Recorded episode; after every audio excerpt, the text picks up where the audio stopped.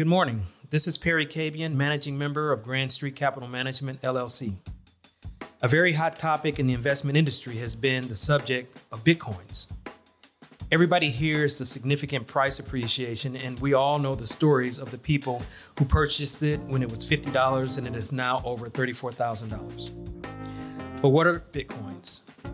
Are they investments? Are they currency used to facilitate transactions? I'm going to get into a two part newsletter to help us get a general framework of the phenomenon known as Bitcoin. Bitcoins are based on blockchain technology. This system allows people to facilitate transactions through an elaborate but simple system of internet transfers. Each customer has a unique marker or a box of Bitcoin. As they have gained popularity, the investment industry noticed that there could be a market for Bitcoin especially since there is now a demand. I think this is a very important aspect of Bitcoin the demand. Where does the demand come from?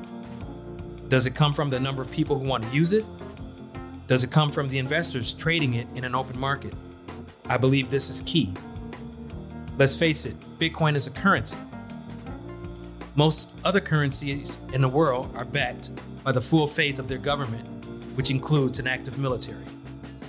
Bitcoin has neither. That is not to say that it's not a viable part of our economic system, but to say that we should look at it slightly differently. Many of our younger professionals swear by Bitcoin and appear to be emotionally attached to it. An emotional attachment to a volatile instrument like Bitcoin is a disaster in the making.